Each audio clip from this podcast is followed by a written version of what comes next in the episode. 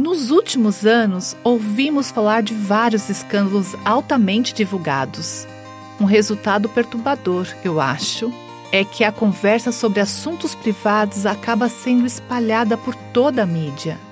A linguagem que antes era considerada inadequada fora de quatro paredes, agora se tornou parte do vocabulário do cotidiano.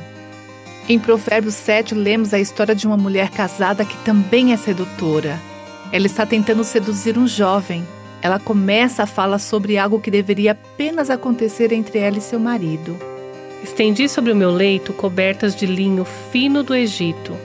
Existem certos tópicos que devem ficar no quarto entre marido e mulher. Perfumei a minha cama com mirra, aloés e canela. Você já se pegou conversando com amigas sobre coisas que deveriam ficar entre você e seu marido?